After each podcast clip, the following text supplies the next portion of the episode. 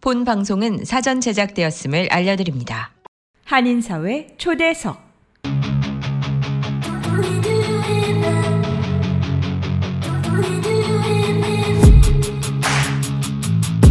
이 시간은 미주경제신문 한성용 본부장이 진행하는 종합시사 프로그램으로 한인사회 경제의 중심 인물들을 초대해 현안 문제점들을 파악해보고 이에 대한 해결책을 함께 모색해 보는 시간입니다.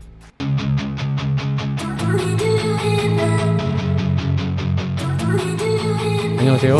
한인사회 축소석의 진행을 맡은 미주경제신문의 한성용입니다. 어더푸르는 5월의 두 번째 주말을 맞이합니다. 봄 날씨치고는 약간 쌀쌀하기도 했었는데 이번 주말을 계기로 온도가 크게 상승하면서 활동하기에 딱 좋은 본격적인 봄 날씨가 되었습니다. 이번 주말에는 가족들과 함께 나들이 계획 세워보시는 것은 어떨런지요. 내일은 마더스데이입니다. 모처럼 가족들과 함께 좋은 시간을 보내면서 가족의 소중함을 다시 한번 되새겨보는 좋은 시간이 되시길 바랍니다. 이번 주 한인사회 추석 시간에는 지난 3년간의 코로나 팬데믹 기간 중 우리 한인사회를 위해 크게 힘써주신 민권센터의 김갑성 국장님을 모시고 그동안 민권센터가 진행해온 여러 활동에 대한 말씀과 함께 민권센터를 통해 우리 한인사회가 얻을 수 있는 소중한 정보들에 대해 자세한 설명을 들어보는 시간으로 꾸며보겠습니다. 그럼 김갑성 국장님을 스튜디오에 모셔보겠습니다.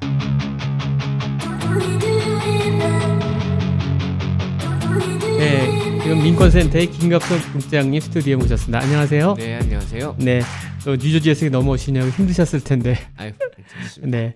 아, 우리가, 우리 민권센터 하면은 무엇보다도 우리 지난 팬데믹을, 3년간의 팬데믹을 겪으면서 참 굉장히 아주 기묘하게 활용했던 기관이라고 생각이 들어요. 네. 그 당시에 정말 모든 게 셧다운이 돼갖고 막 진짜 UI를 신청을 해야 되는데 어떻게 해야 될지도 모르고 그럴 적에 친절하게 또 안내도 해주시고 그래서 아주 큰 역할을 하셨는데 오늘 이 시간을 빌어서 우리 동포 사회의 민권센터가 그럼 어떤 기관이었고 어떻게 시작됐고 어떻게 해왔고 또 앞으로 어떻게 흘러갈지 또 그러한 내용을 좀 아주 진솔하게 차분하게 듣는 시간을 만들어 보도록 하겠습니다. 아, 우선 간단하게 우리 민권센터가 무엇인지 궁금해하시는 분들이 많으실 것 같은데요. 우선 민권센터의 그 역사에 대해서 한번 쭉 내력을 좀 설명해 주세요. 네.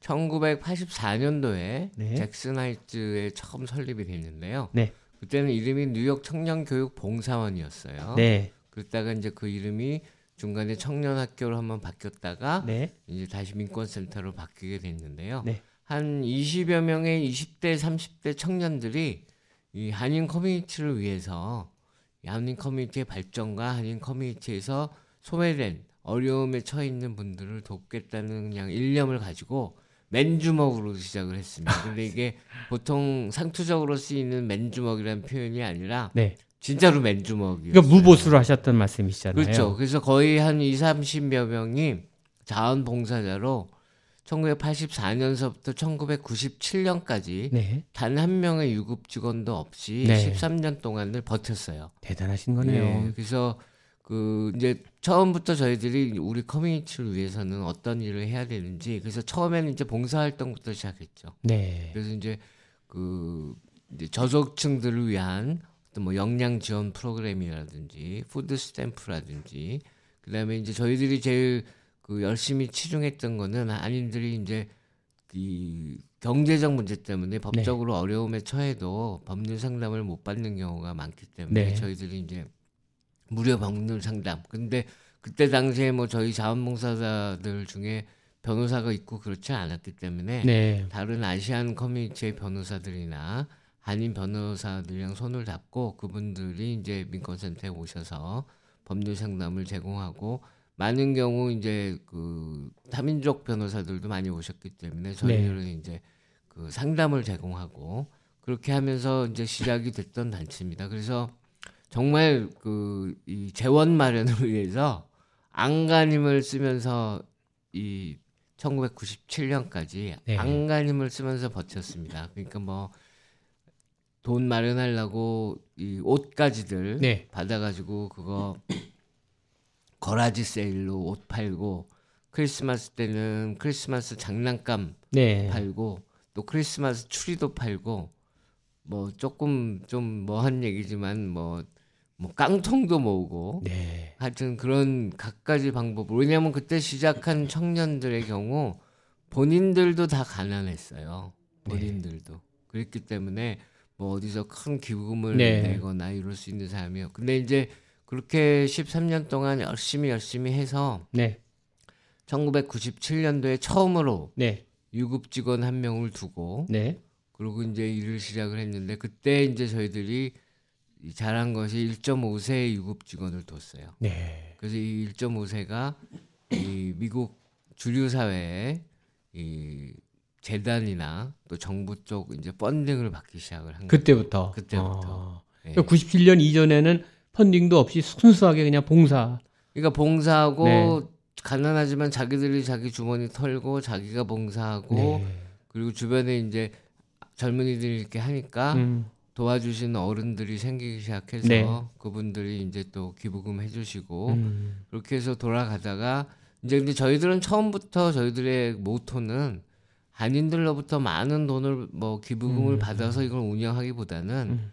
돈은 딴 데서 끌어오고 네. 그 돈을 가지고 한인들을 위해서 서비스를 하자라는 아. 정신을 좀 가지고 있었기 때문에 그 결국 이제 97년도서부터 그게 이제 가능하게 된 거죠. 네. 그래서 지금은 뭐 유급 직원만 30명이고 네. 뉴욕뿐 아니라 뉴저지에도 이제 사무실을 차린 그런 음. 단체로 성장한 거죠. 대단하십니다. 네. 그럼 그 당시에 일하셨던 분들은 원래 자기 직업이 있으면서 이 봉사 활동을 하셨었던 건가요? 그러니까 보통은 그 2, 30명 중에서 한 상근자로 네. 이 일하시는 분들은 두세 명 정도가 이제 네. 저희들 센터에 그때는 가정집을 빌려서 네. 상근자들은 아예 그 센터에서 살았어요. 아, 왜냐면 돈을 안 주니까 어디 가서 렌트를 할 수가 없잖아요. 그렇군요. 예, 그리고 두세 명을 뭐 이, 이제 나머지 한 20여 명의 같은 자원봉사자들은 이제 자기 직업을 가지고 음. 일하고 저녁 때 거의 저녁 때 오면은 다 모이는 거예요. 그냥. 네. 저녁 때 일 끝나고 다 그냥 이 센터로 오는 거예요. 그래가지고 뭐 먹을 것도 갖고 오고 뭐 이렇게 해가지고 같이 매일 저녁 같이 밥도 해 먹고 그러면서 거의 공동체 생활 네. 비슷하게 하면서 일군 거죠. 참그 센터를. 직원들끼리는 상당히 그 우애감도 돈독했을 것 같고 그 상당히 보람도 많았을 것 같아요. 그래서 저희들이 이제 이 센터를 우리 네. 말로는 마당집이라고 불렀습니다. 네. 그래서 마당집이라고 이제 커뮤니티에서 네. 사람들 모여서 함께 어울리기도 하는 네. 그런 공간으로 그때는 발전을 시켰었죠. 아, 예. 그러면서 주로 일단은 그 갓 이민 오셔서 이 서류 이민자들 이게 그 영주권이 없는 분들을 위해서 많은 또 좋은 일을 많이 하셨잖아요. 이게 1997년까지는 네. 저희들이 주로 그냥 봉사, 음. 무료 법률 음. 봉사라 그런 쪽으로 이제 치중을 해서 활동을 했는데 네. 1997년도서부터 저희들이 활동을 좀 체계화하기 시작했어요. 97년부터. 네, 그래가지고 이제 뭐 펀딩도 좀 받고 이제 음. 직원도 있고 그렇게 해서 크게 다섯 가지 이제 활동으로 저희들 활동 분류를 해서 네. 이제 해나가기 시작했는데 그 첫 번째가 아시다시피 1990년대 중반에 미국의 반이민 물결이 몰아치기 시작했어요. 그 사이구 폭동도 큰 역할을 했을 것 같아요. 네, 그렇죠. 사- 4.19 92년 폭동, 4월 그렇죠. 29일. 어. 그리고 이제 뉴트 깅그리치라는 그때 그 하원 의장이 Contract with America라고 네. 이 영주권자까지 포함해서 음. 이민자들을 차별하는 법을 만들기 막 시작했어요. 네. 그래서 그 기억이 나실지 모르겠지만 영주권자들이 한동안 이 복지 혜택을 못 받는 때가 있었어요. 네. 그래서 그거 이제 싸워가지고 저희들이 클린턴 대통령 때 다시 복원을 했는데 음. 그런 반이민 물결이 막 몰아치면서 이게 이제 한인 이민자들이 아주 어려움에 처하게 될 그 상황이 됐기 때문에 네. 저희들이 이제 이민자 권익 운동을 첫 번째 기치로 내 걸었죠. 아, 그리고 그 이민자. 권익 운동의 네. 한 부분으로 물론 영주권자나 시민권자의 권익도 마찬가지지만 한 부분으로 이제 서류 미비자 권익 운동을 이제 그때만 해도 네. 한인 서류 미비자가 몇 명인지 한인 서류 미비자가 누군지도 잘 모를 때예요. 데이터도 없이 예, 그냥 시작하신 거군요. 네. 근데 이제 저희들이 이제 처음으로 뉴욕 이민자 연맹에 가입을 하면서 저희들 네. 뉴욕 이민자 연맹이 이제 최초로 가입한 한인 단체인데 아, 그러면서 이제 서류 미비자 합법화 운동을 그때 시작을 한 거죠. 네. 그래가지고 그때도 거의 한 미 전역에서 한인 서류 미비자가 10만여 명 됐을 때인데 음. 뭐 많을 때 이제 20만 명까지 올라갔다가 지금은 한 16만, 17만 이 정도로 보고 있는데 그래서 이제 그 서름이비자 합법화를 위한 이제 서명 운동도 전개하고 이민국 청사 앞에 가서도 시위도 하고. 네. 근데 이제 그때 좀 재밌는 일들이 많이 벌어졌었어요. 네. 저희들이 전방 정부 청사 앞에 가서 시위를 하니까 저희들한테 한인 분들이 항의 전화를 막 하는 거예요. 이게 지금이랑 굉장히 다른 시대였어요. 아. 지금은 뭐 정부 청사 앞에 가서 시위하고 집회하고 우리들의 요구를 외치고 하는 게 일상이 되어 있고 네. 많은 분들이 그에 거부감을 느끼지 않는데 네. 그때만 해도 어떤 전화들이 왔냐면 네. 저희 민권센터에 아니 어떻게 감히 미국 정부 건물 앞에 가서 데모를 하냐 음. 미국에 오게 해준 것만 해도 감지덕지인데 음. 고마워하고 고맙습니다 여기서 잘 살겠습니다 그리고 그냥 살아야지 무슨 뭐 감히 요구를 하냐 정부에 어. 이제 그런 전화들도 많이 받고 그랬어요. 네. 근데 이제 다행히 시간이 흐르면서 뭐 그런 전화는 이제 절대 안 와요. 이제 저희들이 아. 뭐 그래서 그 이민자 권익 운동을 하면서 이제 서른미비자 합법화 운동을 시작을 한 거죠. 그래서 그걸 네. 지금 30년 넘게 한 거예요. 그렇군요. 야, 이게 1990년대 그렇게 겪으면서 2000년대에 들어오시면서 본격적으로 이제 이민자 커뮤니티 활동을 이제 벌이시게 되는 거군요. 그리고 이제 두 번째는 네. 정치력 신장 운동. 결국 이민자 권익이 확대되려면 네. 이민자 커뮤니티가 이제 그 선거에 참여하고 네. 실질적으로 미국 사회에 영향을 미칠 수 있는 정치력을 발휘해야 된다.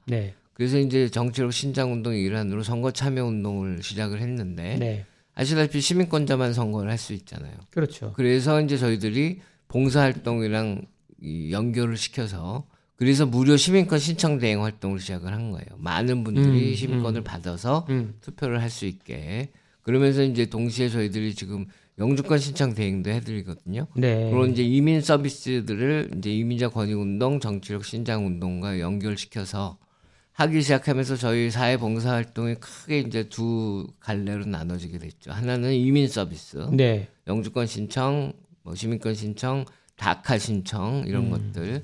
그리고 또 하나는 저소득층을 위한 뭐 food stamp 신청, 네. 뭐 노인 렌트 억제 프로그램 음. 신청, 뭐 난방비 지원 프로그램 이런 것들 그러니까 크게 이민 서비스와 저소득층 서비스로 이 두 가지로 이제 활동을 하게 됐고요. 사회봉사는 그리고 이제 네 번째는 이게 어릴 때부터 어떤 이민자 권익이나 정치력 신장에 대한 인식이 생기지 않으면 나이가 들어서는 참 힘들다. 그렇죠. 그러면 결국에는 커뮤니티가 힘이 안 생긴다. 그래서 청소년 권익 프로그램을 시작을 한 거예요. 그래서 저희들 네. 청소년 프로그램은 엘리트 교육, 뭐 좋은 대학 가기 이런 프로그램이 전혀 아니고요. 이 커뮤니티를 자기의 주인으로 알고 음. 자기 자신이 그이 땅의 주인으로 생각하고 이런 이민자 권익 운동이나 정치력 신장 운동에 고등학교 때부터 음. 참여하게 하는 그렇게 해서 자기들의 정체성을 찾는 그런 이제 프로그램으로 시작을 했고 마지막으로는 이제 풍물이나 음. 이런 한국 문화 그리고 이제 뭐 그런 문화를 통한 교육 같은 거를 하기 위해서 그리고 이제 또 저희들이 알다시피 시위 같은 거 할 때 항상 네. 풍물이 네. 같이 빠질 수 네, 없잖아요. 네. 가면은 그 시위에 원동력이 되는 그런 네. 예, 역할을 하니까 그래서 그런 문화 프로그램 이렇게 이민자 권익, 정치력 신장, 사회봉사, 청소년 권익 교육, 문화 프로그램 이렇게 다섯 가지 프로그램으로 이제 갈래를 잡아서 그렇군요. 1990년대 중반부터 시작을 한 거죠. 아, 예. 그럼 사실 그 청소년들한테 그 한인으로서의 그 하나의 자아도 깨- 깨우쳐 주고 뭔가 이게 미국 사회에서 나의 자, 자, 자, 자 존감을 모르잖아요. 그게 굉장히 중요한데 그 학생들을 갖다 이렇게 이끄시는 활동이 큰 역할을 했을 것 같은데 학생들은 어떤 식으로 이렇게 모, 모으셨나요? 이게 저희들은 조금 특이합니다. 다른 네, 청소년 네. 프로그램하고는 달리. 일단은 플러싱에 저희들 사무실을 이제 저희들이 네. 잭슨 할때 있다가 네. 한인 사회가 이제 훨씬 더 커진 플러싱으로 이제 이전을 했는데 네. 1980년대 중반쯤에 그래서 이제 그 저희들은 플러싱에 기반을 둔 철저하게 지역 기반 단체이기도 해요. 저희는. 네. 그래서 이제 그런 지역 사회 이슈에도 저희들이 뛰어들고 네. 뭐 과다 개발 반대라든지 뭐 홈리스 문제 해결이라든지 네. 빈곤 문제 퇴치라든지 이런 활동도 하잖아요 저희들이 네. 그거는 이제 커뮤니티에 기반을 둔 활동을 펼쳐야 된다 우리가 사무실이 있는 곳에 네. 그래서 이제 저희 사무실이 있는 곳이 플러싱이니까 플러싱에 청소년들을 모집을 해요 네. 첫째는 그 다음에 저희들이 또 어떤 방식을 하냐면 저소득층 그리고 이 성적이 나쁜 학교들 집중 타겟으로 저희들 학생들을 모집해요. 아, 그렇군요. 네, 그렇게 되다 보면은 이제 자연스럽게 학생들이 어떤 공통점들을 가지게 되냐. 일단은 이제 플러싱이니까 다 소수계 아시안이 절대 음, 다수죠. 음. 그래서 저희들은 한인 학생들만 있는 게 아니라 중국계도 있고 네. 뭐 라티노도 있고 다양해요. 네. 그 지역에 사는 학생들이니까.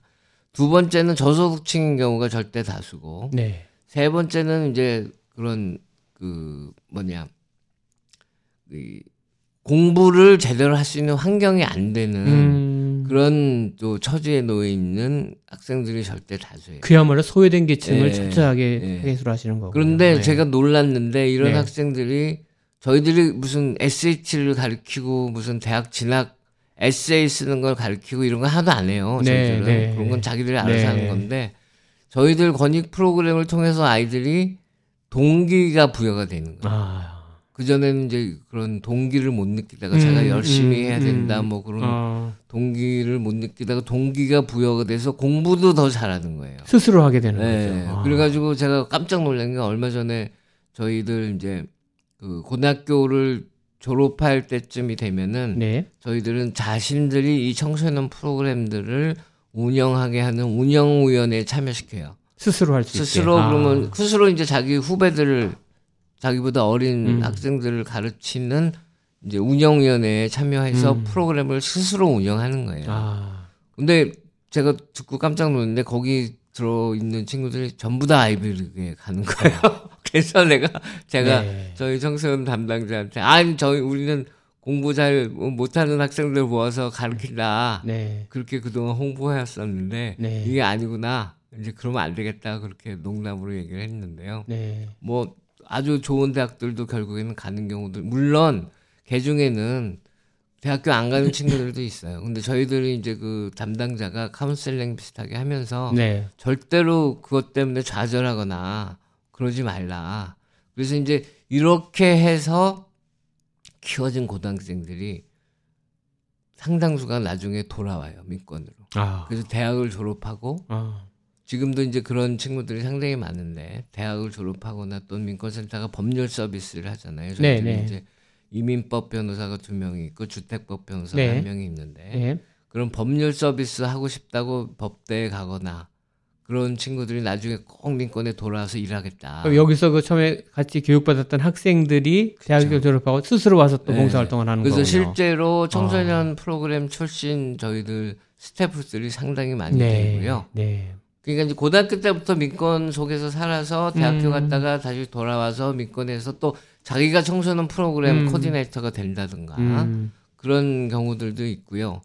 뭐 하여튼 굉장히 청소년 프로그램이 성공적으로 지금 거의 20년을 했기 때문에 그 학생들이 어렵고 공경이 처해 있는 게 뭔지를 스스로 알기 때문에 그렇죠. 더 좋은 또 서비스를 제공할 수 있게 예, 되는 예, 거군요. 그럼요. 아, 특히 참 좋은 단체인데 근데 너 몰라서 이용 못하는 분들이 많다는 게 좀 안타까운 입장이기는 해요. 네. 그게 아. 이제 어떤 문제가 좀 있었냐면 네, 저희들이 제 판단에는 좀 급격하게 세대 교체를 했어요. 네, 그러니까 97년도에 처음 1.5세 직원을 고용하기 시작하면서부터 네, 이 저희들이 이 리더십이 이 단체의 리더십이 1.5세 2세로 순식간에 넘어갔어요. 아, 그래서 지금도 30명 저희들 스태프 중에 90%가 2세거든요.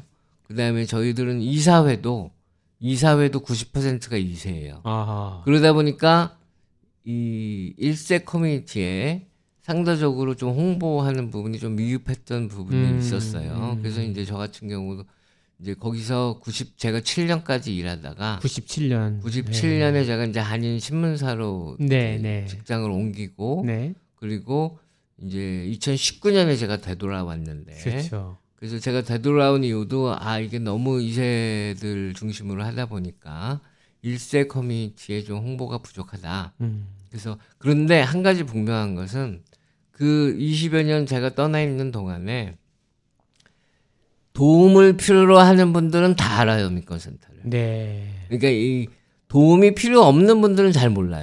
그렇군요. 그러니까 이제 도- 보통 이제 한인 사회에서 좀 이렇게 이름이 있거나 이런 여러 가지 활동을 하는 분들은 도움이 그렇게 필요한 분들이 아니잖아요. 그러니까 그런 분들은 잘 모르는데 이 좀 저소득층 네, 어려운 처지, 뭐 독거 노인이라든지 예, 예. 이런 분들은 저희들이 20여 년 동안 제가 떠나 있는 동안에 그게 잘 다져져서 네. 그 밑바닥 계층은 민권센터를 절대 모르지 않아요. 다 알아요. 음. 다만 이 도움이 별로 필요 없는 분들이 잘 몰랐던 거죠. 그렇군요. 도움이. 근데 이제 아. 그 도움이 별로 필요 없는 분들은 사실 후원을 해줘야 되잖아요. 민권을. 그렇죠. 네. 근데 그걸 잘 몰랐던 거죠. 아. 그래서 제가 이제 들어온 이유가 그런 이제 신문사에 제가 있다 보니까 네.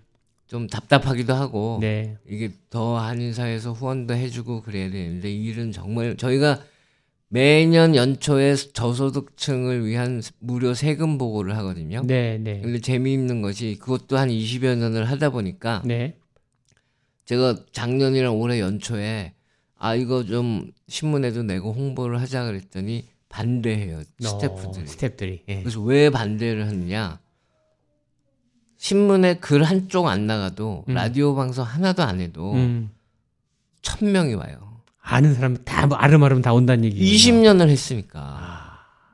저소득층인 분들이 저소득층에서 중산층으로 옮겨가는 경우가 그렇게 많지 않아요. 아. 그렇기 때문에 그분들은 20년 동안 계속 그 세금 보고를 하신 분들도 있는 거예요. 민권에서. 계속 민권센터에서 공짜로 막. 다 해주니까. 참. 저희들 민권센터의 모든 서비스는 다 공짜거든요. 네. 그러니까 그냥 아무 말도 안 하고 아무 홍보도 안 해도 천 명이 오니까 네. 홍보를 했다가 이천 명이 오면 감당을 할 수가 없는 거죠. 그렇죠. 그러니까 홍- 홍보를 하지 말라 그러더라고요 저한테.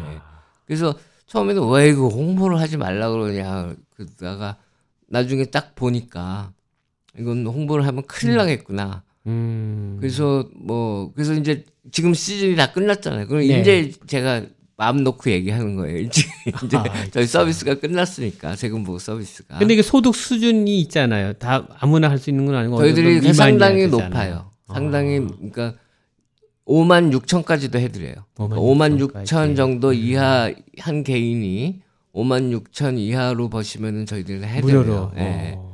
요즘 그것도 회계사 한번 하려면 뭐 300불, 400불 드려야 그렇죠. 되는데 예. 큰 돈이잖아요. 예. 어, 그렇겠군요. 그럼 이렇게 좋은 단체인데 이 정부의 지원 같은 거는 어떻게 받을 수 있는 길은 없었나요? 아니요, 저희들 이제 그런 세금 보고 같은 거를 네. 이제 정부 지원 받아서 하는데 네. 저희들이 이제 크게 저희들이 지키려고 하는 거는 네. 저희들이 이제 예산이 뉴욕시에서 한인 단체 이런 서비스하는 한 단체로는 거의 넘버 3, 넘버 4 정도 되는 예산을 이제 굴리는 단체예요, 저희들이. 네. 네. 그래서 그 30%는 정부 정부에서도 그래서 많이 받아요, 저희들이. 네. 그다음에 30%는 재단, 재단. 프라이빗 재단들이죠. 음, 음. 이제 돈 많은 분들이 이렇게 설립해 놓고 음, 이제 하는. 음, 30%는 한인 사회. 이렇게 이 세 가지 음. 333의 원칙을 가지고 저희들이 활동을 하고 있습니다. 음. 그래서 왜냐 그 이유는 저희들은 정부랑도 싸우잖아요. 그렇죠. 근데 예를 들어서 정부에서 주는 기금이 90%다. 네. 그 단체는 정부랑 절대 못 싸워요. 그렇죠. 정부에 의존하고 있기 때문에. 그렇군요. 그렇죠? 어. 그렇기 때문에 그렇지만 받을 건 받아야죠. 그냥 음. 우리가 낸 세금인데 되돌려 받는 음, 거예요. 정부가 우리한테 선처를 하는 게 아니에요. 음. 우리가 마땅히 받아야 될 돈을 받는 거예요. 네. 그것도 적게 주는 거예요. 더 많이 줘야지. 네. 아시안 인구에 비해서. 네. 지금 뉴욕시 아시안 인구가 18%인데 아시안 비영리 단체들이 받는 돈이 5%밖에 안 돼요. 그러니 참 네, 그더 받아내야 돼요. 음. 그래서 정부한테도 30%, 그다음에 이제 재단들 네. 거기도 30%. 근데 재단들한테도 받는 것도 중요한 게 뭐냐? 재단들은 재단들대로 자신들의 의도가 있어요. 네. 그러니까 저희들 같은 경우 좀 답답하고 그런 것들이 어떨 때는 뭐 기금을 주면서 이거는 뉴욕 시민들한테만 서비스를 해라. 뭐 이런 식의 조건들을 음, 걸어요. 음. 그러면 뉴저지 분들 같은 경우는 혜택을 못 받는 거예요. 그렇죠. 근데 저희들이 그렇죠. 그 재단에서 받은 걸 가지고 활동을 하는데 그렇게 할 수가 없거든요. 누- 그건 지켜줘야죠. 음. 기부자의 뜻을 지켜줘야죠. 그러니까 이게 너무 또 재단에만 치중하게 되면 네. 자체 커뮤니티 단체로서의 정신을 잃을 수가 있어요. 그렇군요. 그래서 요것도 30% 음. 그리고 가장 중요한 가장 중요한 한인 사회 30%죠. 음. 이거는 뭐냐? 이 돈은 정말 한인들을 위해서 쓰라고 귀중하게 한인들이 주머니 털어서 도와주시는 거잖아요. 네. 그이 30%가 가장 중요한 거예요. 그렇군요. 그러면 이 돈이 있기 때문에 저희들이 한인들의 필요, 비영리 단체가 빠지기 쉬운 제일 큰 함정이 처음에는 저희들의 도움이 필요로 하는 사람들을 위해서 활동해요. 네. 그러다가 슬슬 기금을 받기 시작하고 큰 돈을 받기 시작하고 이러면은 도움을 필요로 하는 사람들을 위해서가 아니라 돈 주는 사람들의 구미에 맞는 활동을 하게 되는 거예요. 그렇게 되는군요. 그런 위험이 있어요. 네. 그렇기 때문에 그 위험을 방지하기 위해서 저희가 333 음, 정부 재단 하시는군요. 이제 동포사회 그래서 지금 뭐 재정이 특히나 팬데믹 기간 중에 그 많은 후원들을 받고 이렇게 해가지고 재정이 지금 상당히 계속 이제 성장의 일로에 있어서 그래서 저희들이 지난해 12월 뉴저지의 민권센터 지부도 세우고 네. 이렇게 확장해 가고 있는 중입니다. 아, 예. 참 아, 들을수록 참, 좀 대단한 일을 하셨구나 하는 거 다시 한번 느끼게 되는데 그래도 우리 그 민권센터가 그래도 일반인들한테 큰 역할을 하고 많이 알려진 건 뭐니 뭐니 해도 우리 코로나 팬데믹 때라고 생각이 들어요. 그래서 다시 한번 이 시간을 통해서 우리 코로나 팬데믹 때 얼마나 큰 많은 일을 했는지 한번 우리 되돌아보는 시간을 좀 가졌으면 네. 하는데요. 2020년 초에 이제 뭐 중국 우한 폐렴으로 시작해갖고 우리가 3월 정확하게 4월 초에 전부 이 프로싱 쪽에서 셧다운 됐단 말이죠. 네. 그때 우리 민권센터가 어떤 역할을 처음에 시작하셨나요? 일단 이제 저희들은 비영리 단체고 단인들을 돕는 단체이기 때문에 예. 그 사무실 문을 안 닫았죠. 네. 물론 이제 재택근무들을 많이 네. 했지만 위험하기 네. 때문에. 근데 이제 저희들이 이제 하루에도 저희들은 보통 50에서 100통 정도 문의 전화가 이제 와요 저희 사무실로. 네, 네. 그래서 이제 문의 전화를 이렇게 받는데 저희들이 실업수당 서비스는 안 했어요. 처음에는 안 하셨군요. 네. 저희들이 한 10여 년 전까지 하다가 음. 그때 노동법 상담 활동을 하다가 그걸 중단을 했어요. 네. 이렇게 수요가 많지 않아서. 근데 갑자기 실업수당 신청을 해야 되는데 노동국 전화가 안 돼요라는 전화가 하루에 수십 개씩 오는 거예요. 네. 하루에 수십 네, 개씩. 예. 그래서 어 이건 안 되겠다. 음. 우리가 처음에는 이제 어 저희가 그 서비스를 안 하는데요 하다가 이건 서비스를 바로 해야 되겠다. 음. 그게 이제 그 어떤 사태가 벌어진 거냐면은 실업수당 신청을 해야 되잖아요. 네, 사람들이 네, 네. 다 짭이 없어졌잖아요. 그렇죠. 근데 컴퓨터 온라인으로 신청하는 거랑 전화로 신청하는 거랑 두 가지가 있는데 전화로 신청을 하면은 한국어 통역 서비스가 있어요. 네. 그러니까 그동안에 한인분들은 실업수당을 신청할 때 전화를 해서 한국어 통역 서비스로 신청을 한 거예요. 네. 그런데 그때 수백만 명 짬을 잃었잖아요. 그렇죠. 근데 노동국은 그거를 수용할 수 있는 준비가 전혀 안 돼 있었잖아요. 음. 노동국 전화기가 마비가 된 거예요. 예, 저, 용량은 초과한 거죠. 그러니까. 예. 네. 그래가지고 전화를 해도 받지도 않는 거예요. 맞습니다. 그러면 이제 컴퓨터 온라인으로 신청을 해야 되는데 네. 제가 그때 처음 아는 게 아직도 많은 한인분들이 네. 이 컴퓨터 사용이랑 네. 영어 사용이 얼마나 힘드신지를 알았어요. 아. 컴퓨터로 들어가서 하지를 못한다는 거예요, 본인들은. 음. 할 수가 없다는 거예요. 진짜 음. 컴퓨터 없는 분들도 진짜 많고요. 참. 그래서 이제 저희들이 일단 제 개인 셀러폰을 일단 한라인을 오픈했어요. 왜냐면은 자칫 잘못하다가는 민권센터 전화기가 마비되겠더라고요. 그래서 네. 제 셀러폰으로 한라인을 오픈하고 네. 그래서 1년 반 동안 실업수당 거의 90%가 실업수당 상담이었는데 네. 네. 1년 반 동안 5만 통을 받았어요. 저, 혼자서 저 혼자서 5만 그게 통을 어떻게 받아요. 가능한가요? 하루에 아침에 아. 일어나서 자기 전까지 계속 받았어요. 아침에 1년 반 동안. 본인도 개인적인 생활이 있을 텐데 그게 가능하셨어요. 근데 그때는 워낙에 이 저기 아. 긴박한 상황 진짜로 왜 그렇게 제가 할 수 있었냐? 네. 전화해서 한 10분 중에 한 번은 울어요. 아이고. 나 지금 당장 내일 먹을 게 없는데 실업수당 신청을 못 한다. 아이고. 그리고 우울해. 새벽 1시, 예. 2시에도 전화가 와요. 내가 예. 컴퓨터로 해 보려고 아무리 노력을 해도 내가 도저히 못 하겠다. 도저히 못 하겠다. 네. 청소기 하나로 먼지 흡입부터 물걸레 청소까지 올인원 타워로 충전부터 먼지통 자동 비움 보관까지 세상의 청소를 또 한 번 혁신한 LG CordZero A9 Kompressor가 6시 30분을 알려드립니다. 그러면 내가 정말 자괴감이 든다. 내가 미국 와서 산 지 10년이 넘었는데 이런 거 하나 못 한다는 거에 음. 자괴감이 든다. 그때는 제가 그 전화를 안 받을 수가 없었어요. 네. 새벽 1시에 전화가 오건 2시에 전화가 오건 제가 다 받았어야 됐어요, 그때는. 그건 잠도 못 주무시고 새벽에 전화 오면. 받으신 거예요. 뭐 아유. 제가 못 깨면 안 받았죠. 근데 깨면 받고 아, 메시지. 메, 메시지 받으면은 전화 드리고 그래서 네. 정말 거의 한 7, 8개월 동안 하루 종일 전화만 했고요. 네. 7, 8개월 정도 지나고 나니까 이제 조금 콜 횟수가 줄어서 아이고. 그래서 그렇게 해서 1년 반 동안을 이제 했고요. 저만 그렇게 한 게 아니라 동시에 예.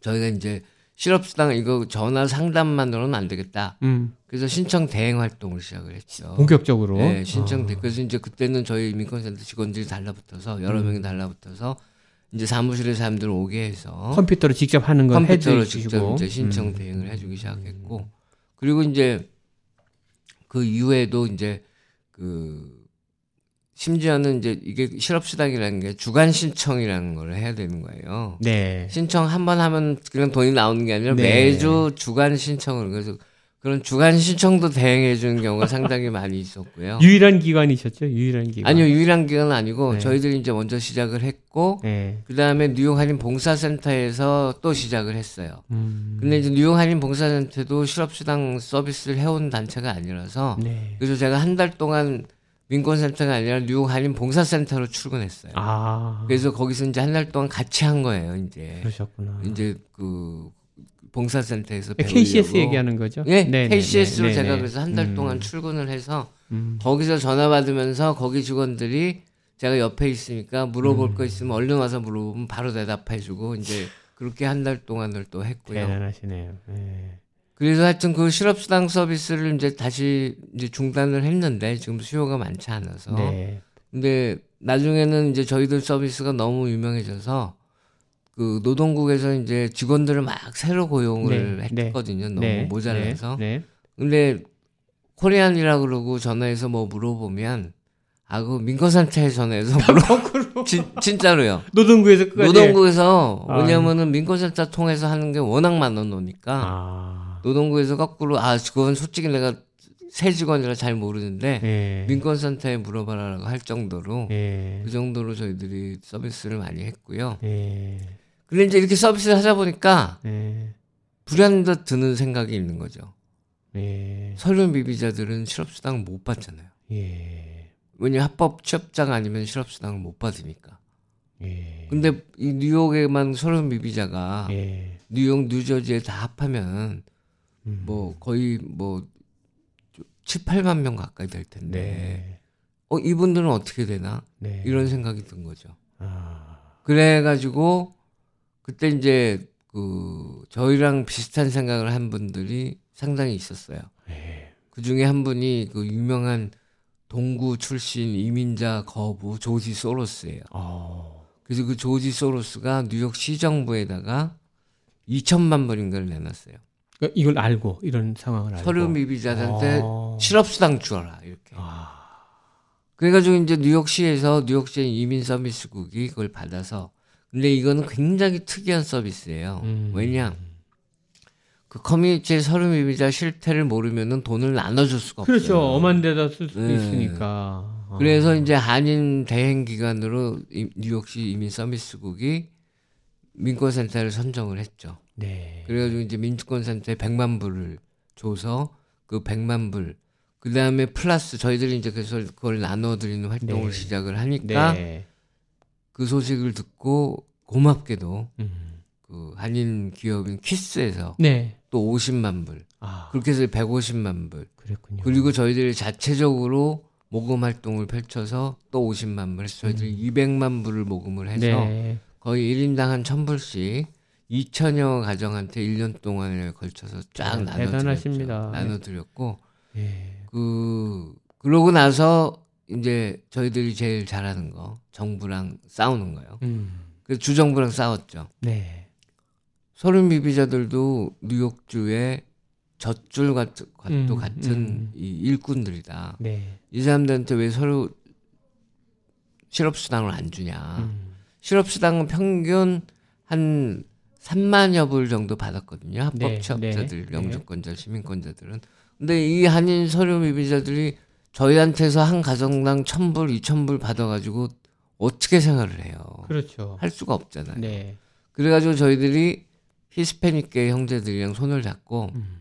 그거는 이제 히스패닉계 이제 Make the Road라는 단체가 있는데 네. 거기서 정말 노력을 많이 했어요. 네. 릴레이 단식 운동도 하고 저희들은 가서 이제 격려하고 이렇게 했는데 네. 그렇게 해서 싸워가지고 이겨냈어요. 어. 그래가지고 실업수당 그러니까 일반 합법 취업자들이 1년에 한 3만 불 정도 받으니까 네. 15,000불 주겠다 이렇게 된 거예요. 음. 절반 정도로. 어. 그래서 이제 그거 신청서 접수를 또 받는 거예요.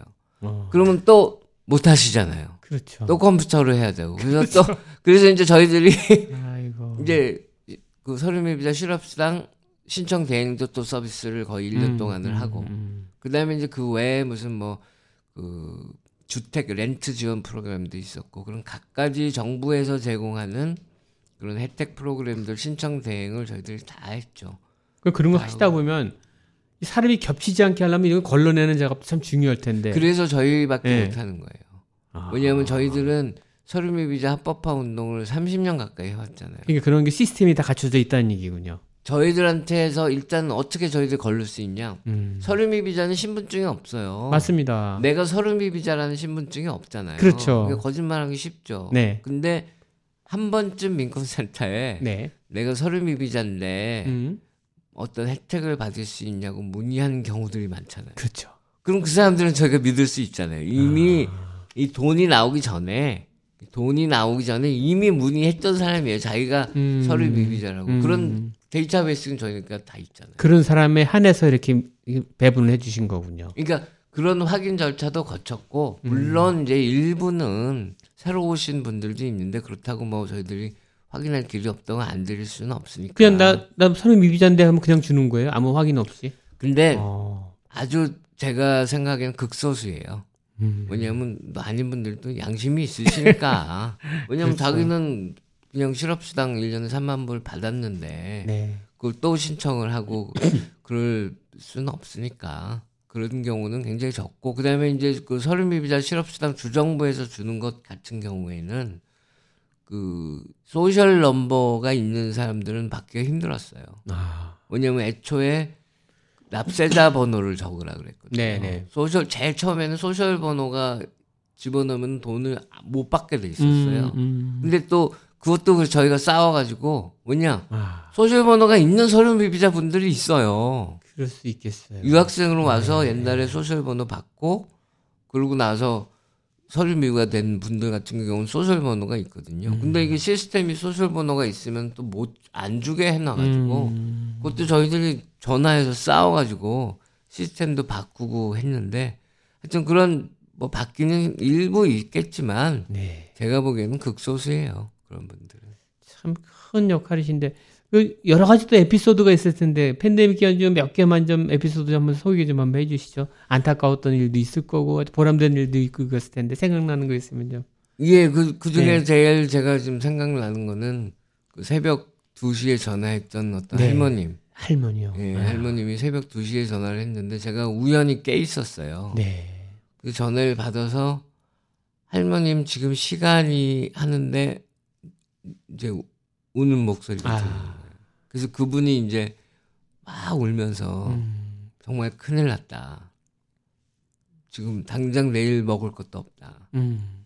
실업수당 신청을 혼자서 하려고 노력을 노력을 혼자 노력을- 사시는 분이셨나 보죠. 어, 남편분도 있긴 있었는데 음, 그 부부가 신청을 하려고 음, 도저히 못하겠다. 음. 그래서 지금까지도 컴퓨터로 시도를 하다가 아이고, 도저히 못하겠어서 전화를 했다. 음. 그래서 좀 도와달라. 그러니까 제가 더 이상 무슨 새벽이고 어쩌고 이 시간 얘기를 못 아유. 하겠더라고요. 그래서 이제 예약을 잡아드리고 그렇게 해서 도와드려서 그분이 네. 이제 실업수당을 받게 되시고 네. 그럼 이제 그러고 나서 카드를 하나 저한테 보내주셨어요. 네. 아주 고- 고맙다는 인사를 전해주시면서 거기다가 네잎 크로바를 하나 딱 아, 넣어가지고 정말 고맙다. 참 감동적이네요. 예. 네. 그래서 그런 그래서 저는 팬데믹 기간 중에 진짜 많은 한인 분들이 음. 다 같이 힘들었지만 네. 이런 서로 이 같은 한인으로서 이 우애를 다지고 네. 이웃 사랑을 실천하는 네. 그런 아주 뜻깊은 좀 이 하나가 되는 그런 네. 계기가 음. 됐다고 저는 생각을 해요. 반면에 좀 이게 진상이랄까요? 좀 아주 좀 아주 이상한 아주 보기 싫은 이런 고객들도 있었을 것 같은데. 아니, 물론 있죠. 예, 있는데 예. 제가 그 5만 통 전화 받으면서 예, 예. 딱세 분이랑 싸웠어요. 딱 세 분이랑 아, 싸웠는데 그것도 참. 싸우고 나서 후회했는데 네, 네. 두 분은 나랑 싸운 게 아니라 저희 다른 직원을 막 욕하는 전화를 해서 아, 그냥 욕하지 마시라 그러고 끄는 네, 거고 네. 딱 제가 직접 싸운 거는 딱 한 번뿐이에요. 네. 그러니까 이제 그 저희들이 서류미비자 분들한테 기금을 전화하겠다고 그랬더니 이분이 네. 근데 기다리시라 아직까지 우리가 돈을 못 받았으니까 음. 기부금을 이제 우리가 조성이 되면 이제 드리겠다 이게 연락을 드리겠다 그렇게 했는데 거의 한 달을 매일 저녁 시간에 전화를 하는 거예요. 오늘 주나요? 오늘 주나요? 오늘 주나요? 아이고. 그게 제가 드디어 이제 한 한 달쯤 돼서는 밥 먹다 말고 제가 좀 화를 냈죠. 근데 근데 지금 생각해 보면 그것도 음. 제가 화를 내지 말았어야 하는데 네. 얼마나 힘드셨으면 그렇죠. 그렇게 한 달 동안을 매일 전화를 하시겠어요. 딱 저녁 시간에. 그러니까 스타킹이네요, 스타킹. 근데 하여튼 제가 아유, 그래서 참. 나중에는 사과 드리고 네. 그 그랬었는데 연세가 좀 많으신 분이었나요? 네, 좀 뭐 제가 정확하게 나이는 제가 전화 통화밖에 안 해봤기 때문에 이게 좋은 일 하려고 그러는데 그걸 네. 마치 뭐 빚쟁이 하듯이 그러면 어떡하라는 얘기예요 도대체. 음. 아이, 참. 혹시 이 시간을 빌어서 듣고 계신다 그러면 좀 한번 사과의 말씀을 전해야 될 것 같다는 생각이 드네요. 네. 하여튼 그렇게 힘들게 겪어온 우리 3년 6개월이라는 시간이 벌써 이렇게 눈 녹듯이 벌써 지나가고 있는데 또 이런 게 우리가 반면 교사로 삼아야 될 것 같아. 언제 또 이런 일이 닥칠지 모르지 않습니까? 그럼요. 그러니까 항상 이렇게 될 수는 없는 거고요. 정부도 대비를 해야 되지만 네, 저희 같은 비영리 단체들도 네, 비영리 단체들도 이 이런 거에 대한 대비가 있어야 되겠다. 네. 이제 여기 뭐 KCS나 네. YWCA나 민권센터나 가정상담소나 네, 이런 약간 규모가 되는 단체들이 있었기에 네, 좀 한인들이 이 어려운 상황을 헤쳐나가는데 도움이 많이 됐거든요. 맞습니다. 근데 뭐 이게 없었다고 생각하면 정말 심지어는 어떤 일도 있었냐면 뉴저지에서 어떤 재단이 네. 뉴저지 한인 불체자들한테 기금을 전달하려고 하는데 네. 누 어떤 단체를 통해서 해야 할지를 찾을 수가 없는 거예요. 아, 그래서 뉴욕 민권센터에 연락이 와서 저희가 뉴저지에 가서 나눠줬어요. 아, 그리고 그때 이제 저희들이 야 뉴저지에 빨리 그렇군요. 센터를 세워야 되겠다라는 그 생각을 하게 됐던 그래서 거거든요. 이제 예. 드디어 2022년 작년이죠. 네. 작년에 이제 본격적인 이제 뉴저지 민권센터가 이제 들어 착수하게 되는데 그게 그큰 팬데믹 때 큰 계기가 되셨던 거군요. 그렇죠. 사실은 아. 저희들이 계획은 계획은 이 팬데믹 전에 갈 계획을 이미 세웠었어요. 네, 근데 팬데믹 기간을 거치면서 네, 이제 더 많은 분들이 네, 더 많은 분들이 이제 요구를 하게 된 거죠. 아, 뉴저지에 있는 한인들 그리고 서류미비자나 한인 인구가 이제 거의 비슷해졌어요. 그렇죠. 지금 수치를 보면은 네. 뉴욕이 12만 3천 명 그리고 네. 뉴저지가 9만 5천 명이나 되네요. 네, 거의 비슷해졌고 예. 그리고 이 서류 인구 비율로 따지면 서류미비자 비율이 더 높아요. 뉴저지가. 실제로 네, 한인 어. 서류미비자 비율이 더 높고 지금 정상적인 영주권자나 시민권자보다도 서류 미비자가 더 많은 거예요. 아니 아니 그러니까 뉴욕이랑 비교해서 아, 뉴욕이랑 비- 비교했을 비율로 때 따져요. 비율이 네. 아. 보통 이제 일곱 명 중에 한 명이 서류 미비자라고 네. 저희들 보는데 네. 그 비율이 더 높은 거예요 한인들이. 네. 그래서 그 그래서 이제 지난해 12월 달에 이제 이 뉴욕에서 하고 있는 활동을 그대로 뉴저지로 옮겨가려고. 근데 아직은 음, 이제 많이는 못 하고 있고요. 왜냐면 네. 뭐 뉴욕은 직원이 지금 30명인데 뉴저지는 이제 3명으로 시작을 했거든요. 네. 그러니까 뉴욕만큼 그래서 지금 많이 불평을 많이 듣고 있어요. 음. 뉴욕만큼 서비스를 못 해서 근데 하여튼 많이 응원해 주시고 후원해 주시고 하면은 저희들이 점점 더 서비스는 늘려갈 겁니다. 지금 현재 그 인구 센서스에 의한 자료가 뉴욕을 12만 3천 명으로 보고 있는 거고 뉴저지가 9만 5천 명으로 이렇게 센서스에 나와 있는 거고 그렇죠. 뭐 총형 사고나 이런 데서 우리 어림짐작으로 얘기할 때뭐 뉴욕이 뭐 20만 뭐 20만 이상 뭐또 50만이라는 사람도 있고 그때 뭐 불확실하게 막 얘기를 하는데 제가 볼 때는 센서스 거는 좀 누락된 게 많이 있을 거고요. 예, 예. 총영사관에서 발표하는 거는 사실 좀 근거가 없는 숫자예요. 그렇죠. 그게 예. 보통 제가 알기로는 그 지역 한인회에 물어봐요. 음, 그럼 그 한인회에서 그냥 이렇게 써서 내는 거예요. 그렇기 때문에 그렇군요. 그렇게 근거 근데 그 중간쯤으로 보면 될 것 같아요. 우리가 그 한이 투표 같은 거 유권자 분석할 적에 제일 그 데이터를 많이 활용을 하는데 아무래도 시민권자 위주로 이제 투표를 할 수 있기 때문에 그 시민권자들로 봤을 때는 뉴욕의 한인 유권자 수하고 뉴저지 한인 유권자 수가 어느 정도로 보- 판단이 되시나요? 혹시? 제가 지금 얼른 떠오르지는 네, 않는데요. 그 전체적으로 20만 명 중에서 음. 아직도 시민권자랑 영주권자 비율이 제가 볼 때는 한 반반 정도 그렇죠. 아직 네. 더 많은 분들이 시민권을 따야 되고요. 네. 그리고 뭐이 이 영주권자 분들이 그러니까 흔히들 저희들이 네. 이 아직 벌써 2세들이 네.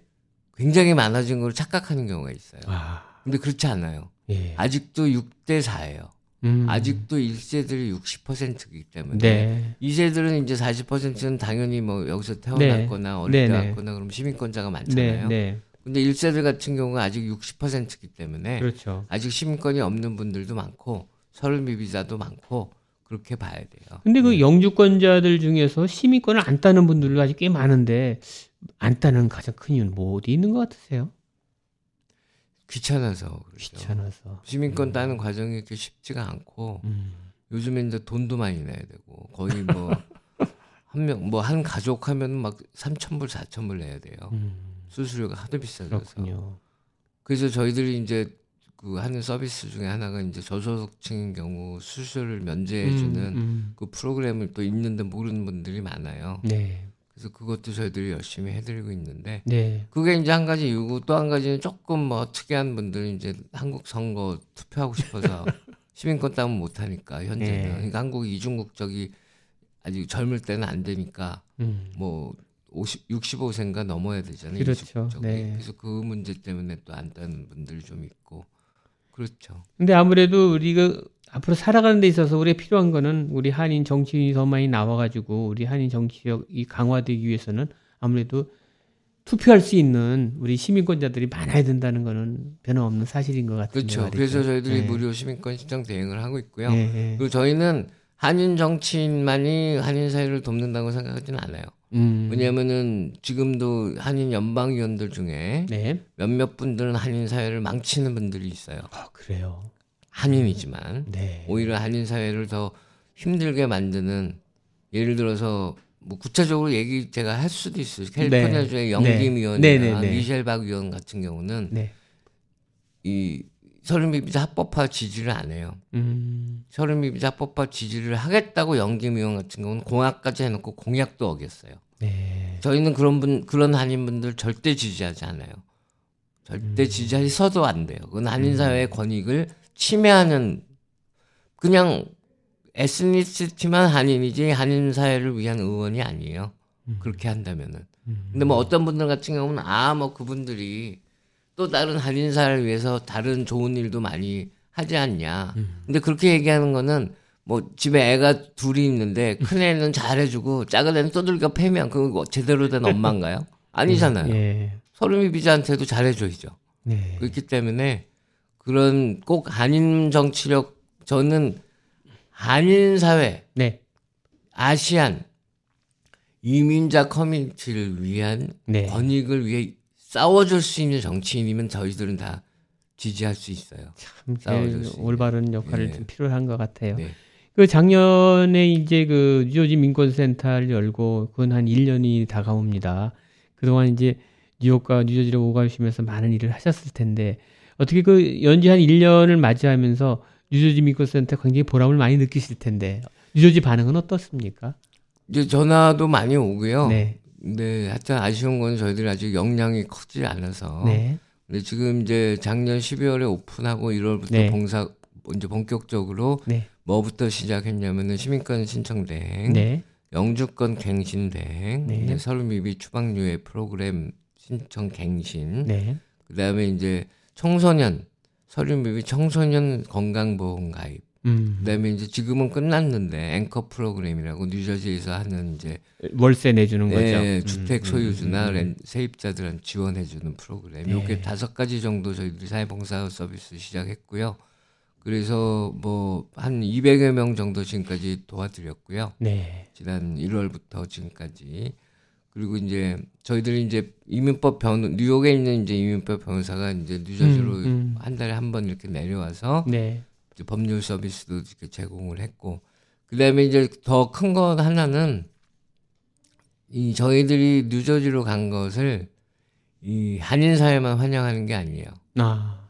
거기 이민자 커뮤니티, Asian 커뮤니티에서 대환영이에요. 네. 왜냐하면 이제 이분들이 그동안 한인 단체가 자신들의 활동에 참여해 주는 게 좀 미흡했다고 음, 연대 활동이라든가 네. 할 적에 특히나 음. 이민자 권익 네, 단체들은 네. 이민자 권익 단체들 같은 경우는 이제 아무래도 히스패닉계 중심인데 한민족들이 많고 하니까. 버겐 카운티 전체가 참여가 별로 없다고.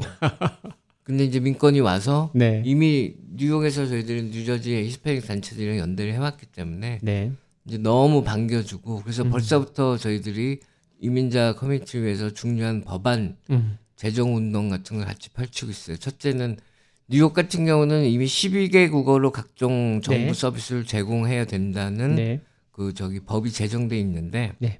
그 뉴욕은 이제 행정명령을 해버렸어요 아예 주지사가 그랬는데 이 뉴저지주는 영어랑 히스패닉밖에 없어요 Spanish밖에 아직 네. 그래서 최근에 그걸 15개 국어로 확대하는 법안이 네. 연방 상원에 상, 저, 주 상원에 상정이 돼 있어요 그래서 그렇군요. 그런 거 지지하는 이제 로비 활동도 저희들이 시작을 했고요 음. 그리고 그런 여러 이민자 Asian 커뮤니티 단체들 행사에 저희들이 참여하면서 음.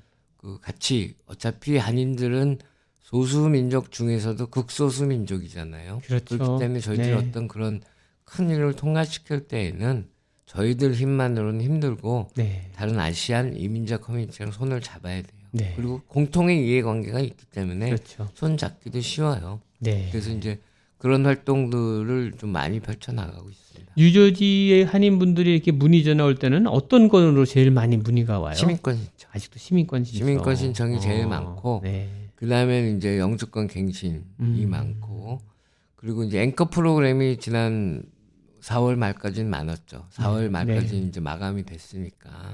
우리 그 한인 유사 한인 단체들 아까 말씀 가정 상담소도 있고 시민 참여 센터도 있고 KCS도 있고 민권 센터인데 이런 네 개 기관이 이렇게 이 약간 유기적으로 이렇게 운영이 되나요? 지금 한인 봉사 단체 협의회라고 협의체가 있어요. 그래서 네. 어떤 다 같이 할 수 있는 부분에 있어서는 네. 같이 모여서 이제 하기 위해서 음. 그렇게 정 부정기적으로 아마 이렇게 미팅을 가지고 있고요. 네. 그리고 이제 각자 하고 있는 영역들이 좀 다르잖아요. 그렇죠. KCS는 아무래도 노인봉사, 네. 노인 점심 프로그램 이런 게 주력이고 네. 가정상담소는 이제 가정 폭력 폭력이라든가 피해 여성들을 피해 돕는 게. 주력이고 저희는 이제 이민자 권익이랑 정치력 신장 운동 그런 게 이제 주력이고 음. 시민참여센터 같은 경우는 이제 정치력 신장 중에서도 좀 한인 정치인 발굴 그런 쪽에 이제 주력을 하고 있기 때문에 음. 뭐 서로 항상 딴 단체가 뭐 주최하면 후원으로 가- 들어가고 그러면서 근데 뉴저지는 아직 그런 게 형성이 안 돼 있어요. 네. 뉴저지 한인 네. 단체들은 그래서 뭐 좀 그런 게 형성되길 바라고 음. 있습니다. 그래서 아무래도 유저지도 이렇게 펼쳐나가기 위해서는 이제 기금이 더 필요로 할 텐데 그런 것도 이제 계획도 많이 갖고 계실 것 같아요. 기금 네. 모금을 위한 이런 뭐 갈라도 해야 되실 안것 그래도. 지금 계획하고 있는 거 네, 하나가 6월 30일쯤에 네. 뉴저지 기금 마련 행사를 하나 조그맣게 하나 좀 계획을 네. 하고 있고요. 네. 그래서 좀 더 구체적인 게 이제 나오게 되면 그렇죠. 한사에 알리겠습니다. 네, 아유, 정말 좋은 일 이렇게 하시는데 아무래도 그 가장 그 지금 바람직한 앞으로 민권센터 아까 1900 초기 84년 때부터 시작해갖고 지금 근 한 40년을 이렇게 오셨는데 39년. 39년 거의 40년이죠. 네. 40년을 해오면서 이제 앞으로 그럼 이 어떻게 갈까 궁금해하시는 분들도 많을 텐데 앞으로의 그 나갈 방향이랄까요? 어떻게 잡고 계신가요? 그러니까 저희들이 이민자 권익운동 단체로 이제 자리를 잡고 있지만 네, 이민자 예를 들어서 이제 뭐 서류 미비자 합법화의 꿈이 이루어진다든지 네, 그렇게 되면 저희들이 이민자 권익에만 저희들은 안주하지 않고 저희는 저희들이 하는 활동은 이렇게 생각해요. 이 한인 사회가 필요로 하는 활동을 하는 게 저희들의 역할이지 음, 우리가 하고 싶은 걸 하는 게 우리들의 역할이 아니거든요. 그렇죠. 그러니까 한인 사회가 가장 절실하게 필요로 하는 것이 무엇인지 음, 그거를 찾아서 저희들은 계속 활동해 나갈 거고요. 네. 지금 이제 주로 많이들 얘기되는 거는 이제 이 보건 정책 관련해서 보건 미국의 정책. 이제 보- 의료 네. 보험 제도나 네, 이런 네. 것들이 네, 너무 망가져 있기 때문에 네, 그리고 그 망가진 의료보험 제도나 보건 시스템 피해를 또 저소득층이나 저희 같은 이민자들이 보고 있기 때문에 네, 그런 보건 개혁 운동 네, 그게 이제 한 부분이 될 거고요. 네, 또 하나는 이제 환경 문제 음, 그런 것도 저희들이 생각을 하고 있어요. 환경이가 망가지는 거에 또 가장 큰 피해도 또 마찬가지로 그렇죠. 이 취약계층이 보게 돼 있기 때문에 네, 그런 이제 환경 보호 운동 뭐 이제 그런 것도 저희들이 중요한 그 앞으로의 활동 과제로 생각을 하고 이 이민자 권익을 이제 넘어서서 그다음에 저희들이 이미 시작을 한 거는 Poor People's Campaign이라고. 음, 이 빈부격차가 너무 커져서 진짜 이 지난 60년대 이후에 지금까지 빈부격차가 줄어든 적이 한 번도 그렇죠. 없어요. 네. 그렇기 때문에 그게 심각한 문제예요. 이 팬데믹을 거치면서 더 커진 것 같아요. 플러싱 같은 지역은 네. 뉴욕시 평균의 28배가 더 빈부격차가 벌어졌어요. 그러니까 본래 조금 취약 계층이 많이 사는 지역은 그게 그렇게 되는 거예요. 네, 그래서 조금만 어떤 편집 풍파가 몰아치면은 더 심해지는 거죠.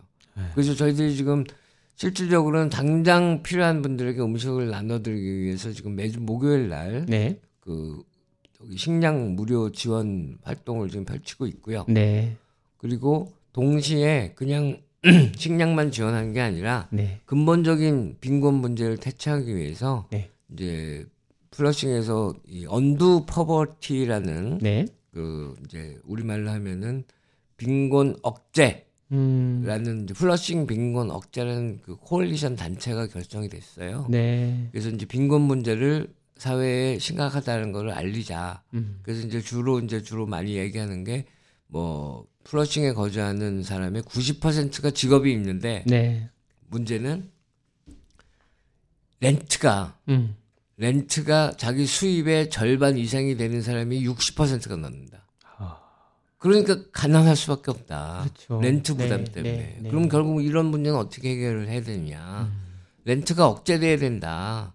렌트가 올라가는 것이 렌트 상승이 네. 그런 이제 문제들을 지적을 하고 빈곤 문제를 좀 근본적으로 해결하려는 활동. 그다음에 전국적으로 네. 또 전국에 지금 푸어 피플스 캠페인이라는 게 결성돼 있거든요. 네, 그래서 거기 저희가 워싱턴 DC까지 가서 시위에도 같이 참여하고 네, 왜냐면 이 가난의 문제는 플러싱만의 문제는 아니니까. 그렇습니다. 예. 미 전국의 그런 이제 가난 문제를 해결하기 위한 활동에도 저희들이 참여하려고 노력하고 있습니다. 네.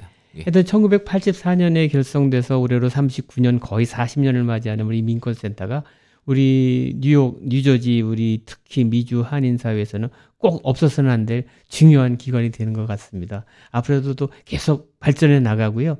또 우리 모두 한인 사회 큰 보탬이 되기를 우리 기원하면서 이 시간 또 마무리할까 합니다. 오늘 나와주셔서 감사합니다. 예, 고맙습니다. 고맙습니다.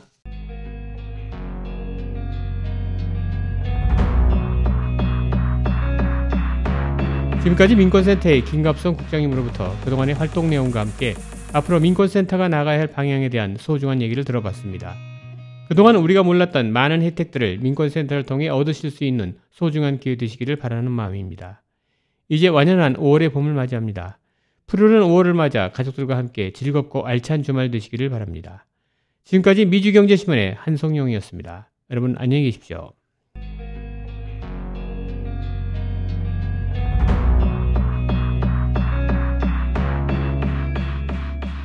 WWRU Jersey City, New York, 1660 AM. WWRU. 열정과 혁신 속에 최고의 상품을 창출하는 기업. 아름다움에 공헌하는 기업. 키스에서 7시를 알려드립니다.